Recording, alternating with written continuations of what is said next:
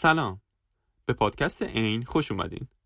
من محمد رضا اصفهانی هستم و این اولین اپیزود از عینه که در اردیبهشت 1400 منتشر میشه.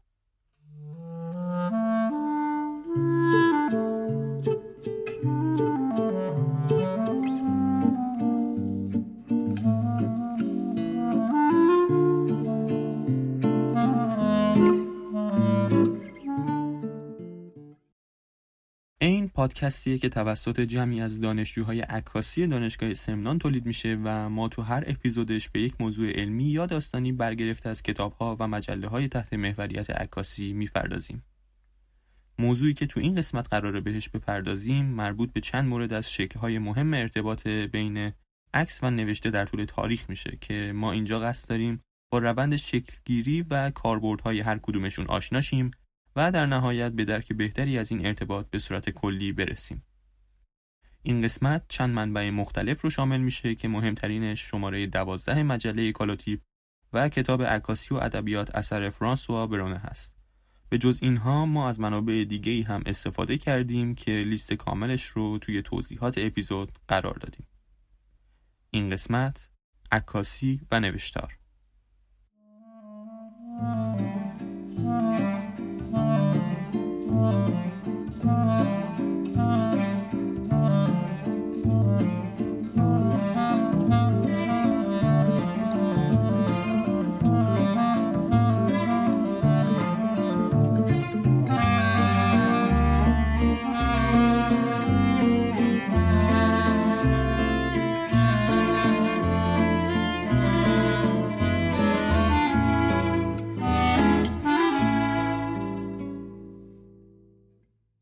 اگه به تاریخ یه سری بزنیم تو اواسط قرن 18 با داگروتیپایی روبرو میشیم که چون ورقه‌های حساس به نورشون از جنس فلز بود امکان نوشتن هیچ توضیح یا پانویسی روی اونها وجود نداشت. اما بعد از گذشت چند سال با اختراع کالوتیپ ها به خاطر جنس خاص و نمکی کاغذ حساس به نور این امکان به وجود اومد تا برای اولین بار نوشته هایی در کنار عکس ها قرار بگیره. این نوشته ها که معمولا جنبه ثبت تاریخی داشتن و از ذوق خود عکاس ها نوشته می شدن اغلب اینو توضیح می‌دادن که روش کار اون عکاس ها به چه شکلی بوده و اون عکس ها چطور ثبت می شدن. اما از اینها که بگذریم ما اولین هم نشینی جدی عکس با متون ادبی رو تو کتاب قلم طبیعت تالبوت می‌بینیم. کتابی که 24 عکس کالوتیپ به هم چسبیده شده رو شامل می‌شد که همشون توسط خود تالبوت عکاسی شده بودند. در ادامه میشه این آمیختگی رو توی عکس های stage یا صحنه آرایی شده قرن 19 دید. آثار افرادی مثل جولیا مارگارت کامرون، گوستاف رایلندر، هنری پیچ رابینسون و لوئیس کرول که اغلبشون فکر می‌کردن برای وارد کردن عکاسی به دنیای هنر باید از نقاشی کمک گرفت. در حالی که اونها با طراحی لباس، صحنه و میزانسنی که انجام می‌دادن در واقع داشتن از تئاتر کمک می‌گرفتن. مثلا مارگارت کامرون کسی بود که واسه صحنه پردازی کردن و خلق آثارش از اشعار شکسپیر استفاده می‌کرد. خلاصه اینکه همه این اتفاقا که شارلوت کتن ازشون به عنوان داستانگویی در عکاسی یاد می‌کنه تأثیر زیادی برای وارد کردن عکاسی به دنیای ادبیات و یا ادبیات به دنیای عکاسی داشته و همینطور که در سالهای بعد از انقلاب صنعتی می‌بینیم با اختراع ماشین های چاپ سری و استفاده کتاب ها و نشریات از عکس ها این همنشینی بیشتر و بیشتر شد. کم کم تصاویر چاپی و گرافیکی موجود در نشریات جای خودشون رو به عکس ها دادن و حالا متنهایی که توصیف کننده اون تصاویر گرافیکی بودن با رعایت اصول قبلی خودشون این بار در کنار عکس ها قرار می گرفتن. تو عکاسی خبری به این جور نوشته ها caption گفته میشه که تفاوت ریزی با cutline داره و نباید اونو با باقی متون کنار عکس مثل statement و interviews اشتباه گرفت. هدف caption نویسی تو قدم اول شرح و توضیح عکس واسه بیننده است. در واقع caption ها قصد دارن با جذابیتی که نسبت به موضوع عکس ایجاد کردن باعث بیشتر درگیر شدن مخاطب با موضوع شن و اونا رو به جستجو راجع بهش وادار کنن. به این صورت خیلی وقتها می‌بینیم که عکاسای خبری تو توضیح تصاویرشون واقعیاتی رو که عینا هم تو تصویر وجود داره بازگویی یا بهتر بگیم همانگویی می‌کنن. اگه بخوایم این نوع نوشتار رو از دید آکادمیک بررسی کنیم به شخص عکاس مخصوصا عکاسایی که تو آژانس های عکس کار می‌کنن این آموزش داده میشه که توی کپشن عکس هاشون به یه سری سوال روتین پاسخ بدن. برای مثال تو کپشن نویسی قانونی به اسم 5W and 1H وجود داره که شامل 6 جمله سوالیه.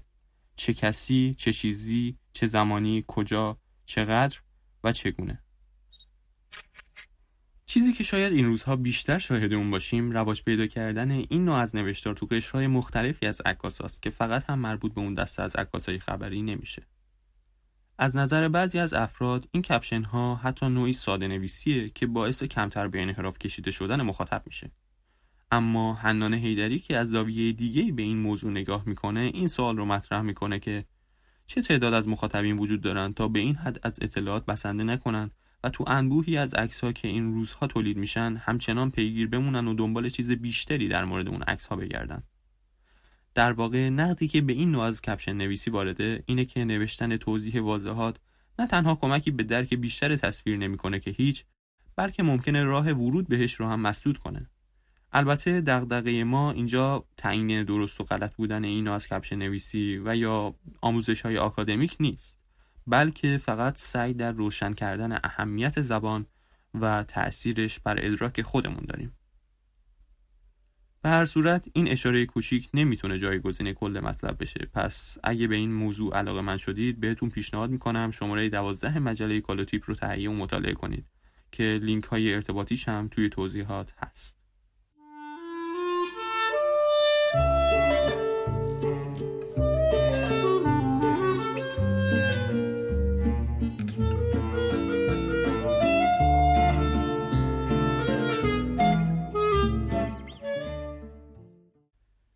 نوع دیگه رابطه بین متن و عکس که قبلتر هم بهش اشاره کردیم رابطه متقابل عکس و ادبیاته که می‌تونیم اونو از دو جنبه کلی مورد بررسی قرار بدیم.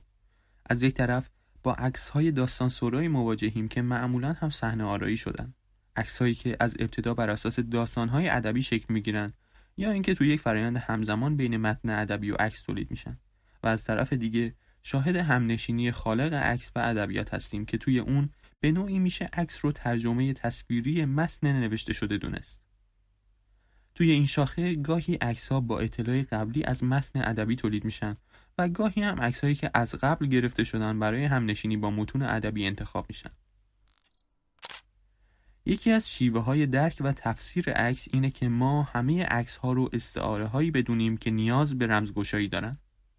همونطور که استعاره های لفظی از دو سطح معنایی ظاهری و درونی تشکیل میشن استعاره های بسری هم دارای دو سطح معنایی هستند عناصری که نشون داده میشن و مفاهیمی که درونی هستند نکته مهمی که وجود داره اینه که توجه نکردن به استعاره و تنها مشاهده ظاهر باعث بدفهمی جنبه های معنادار عکس میشه و ممکنه کل مفهوم رو زیر سوال ببره. در واقع هدف نهایی عکس اینه که بگه این تنها ظاهر قضیه است حالا فکرت را به کار انداز و حس کن و دریاب که چه چیزی در پس آن است و خود واقعیت چیست اگر ظاهرش این چنین است سانتاک در این رابطه میگه عکس ها که به خودی خود قدرت توضیح ندارند در چرخهای بیپایان ما را به استنباط، تعمق و خیال پردازی دعوت می‌کنند. فرانسوا برونه هم نویسنده این کتاب یعنی عکاسی و ادبیات از آن داره که منتقدین حوزه مباحث نظری مسائلی از قبیل نگارش اثر با پیکربندی عکاسی رو به واسطه ادبیات و همچنین شکل نوین بازارایی ادبیات پس از تجارب عکاسانه رو مطرح کردند. اما با این حال هنوز هم این فرضیه مطرح میشه که ادبیات قالب فرهنگی کهن جا افتاده و مقبولتری داره و عکاسی همچنان تازه وارد بوده و اگه نخواهیم بگیم مزاحم حداقل غریب است.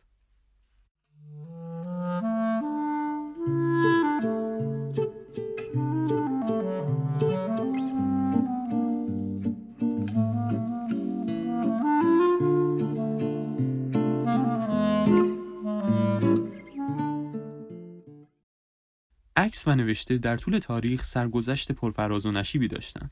در ابتدا عکس با نوشته همراه شد و خودش رو به عنوان رسانه جدیدی به هنر نزدیک کرد و در ادامه در برهه‌ای از تاریخ هنر مدرن و حاکم شدن سکوت ادبی عکاسان عکس رو به عنوان رسانه مستقل از هر رسانه دیگه خالی کردند. اما بعدها با انقلاب مفهومی تاریخ بار دیگه شاهد همنشینی این دو رسانه به عنوان عکس نوشت شد. عکس نوشت یک جور اثر مفهومی محسوب میشه که تو اون عکس و نوشته با هم اثری یگانه رو شکل میدن هدف عکس نوشت ایجاد معنا از طریق ترکیب دو رسانه عکاسی و ادبیاته. نوشته های موجود تو این اثر می‌تونه تو هر قسمتی از کادر تصویر قرار بگیره و علاوه هیچ الزامی به نوشتن اون متن توسط خالق اثر وجود نداره و می‌تونه توسط خون هنرمند یا هر کس دیگه ای نوشته شده باشه. تنها نکته ای که باقی میمونه اینه که ما نباید عکس نوشت رو با نوشته های سانتیمانتال که هدفشون چیزی جز احساسی گرایی خاطر پردازی و داستانگویی نیست اشتباه بگیریم. پس در مجموع ما از همنشینی عکس و نوشته توی عکس نوشت با یک ترکیب مفهومی مواجهیم که عنصرهای نگارشی و دیداری اون تو جهت کامل کردن همدیگه قرار گرفتن و به همین علته که نمیشه اونها رو بدون هم خانش کرد. در حالی که نظریه پردازایی مثل جان سارکوفسکی اعتقاد داشتن عکس فطرتا دارای خصوصیت های ضد روایتیه و تلاش های عکاسی تو این مسیر بینتیجه است منتقدایی مثل کلمنت گرینبرگ هم وجود داشتند که معتقد بودند یکی از شروط اساسی آثار هنری ویژگی های گزارشی و مشاهدهگرانه شونه. چه بخوایم چه نخواهیم عکاسی دنیایی که هر لحظه تو معرض حرکت و دگرگونیه رو به تصویری ثابت و نامتغیر تبدیل می‌کنه و فقط می‌تونه حس یک لحظه رو به ما منتقل کنه.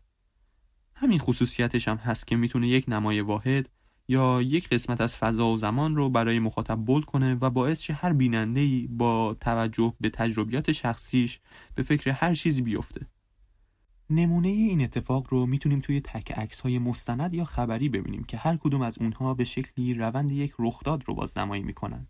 با این حال ما باز هم نباید تصور کنیم این خصوصیت یعنی نقطه ساکن بودن تو زمان به این معنیه که عکس ها کاملا فاقد کیفیت های زمانی هستند. در واقع وقتی که ما با مجموعه عکس ها روبرو میشیم اونها رو از طریق نسبت های زمانی، مکانی و یا موضوعی به هم ارتباط میدیم. بنابراین مجموعه عکس ها روایاتی رو برای ما بیان می‌کنن که توی اون به شکلی متفاوت تر به مسائل پرداخته میشه. نوعی از مجموعه عکس هم وجود داره که با کمک ترتیب و چیدمان عکس ها و ارتباط دست کم دو لحظه از زمان یک داستان مشخص رو برای ما روایت می‌کنه که بهش عکاسی روایی گفته میشه. تو دنیای هنر نظریات مختلفی در مورد خصوصیات روایتگری عکس وجود داره. برای مثال تو هنرهای چند رسانه ای نوع دیگه ای از ارتباط بین متن و تصویر تو فوتوسکونس های دوئن مایکلز دیده میشه.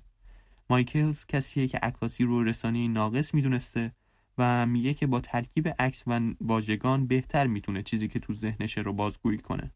به خاطر همینم تلاش می‌کنه با همراه کردن نوشته در کنار عکسهاش معانی که می‌خواد توی تصاویرش وجود داشته باشه رو به اونها اضافه کنه و به این شکل به ذهن مخاطب جهت بده. البته نقش مایکلز توی عکاسی روایی از هنرمندایی مثل مایبریج و ادگرتون کاملا متمایزه که سالها قبل از اون با استفاده از ابزار عکاسی روی پروژه های علمیشون مثل چگونگی حرکت موجودات کار می‌کردن. با این حال ما اینجا قصد بیشتر پرداختن به اونها رو نداریم. اما اگه فرصتش پیش بیاد دوست داریم در آینده اپیزودی رو بهش اختصاص بدیم و مفصلتر بهشون بپردازیم.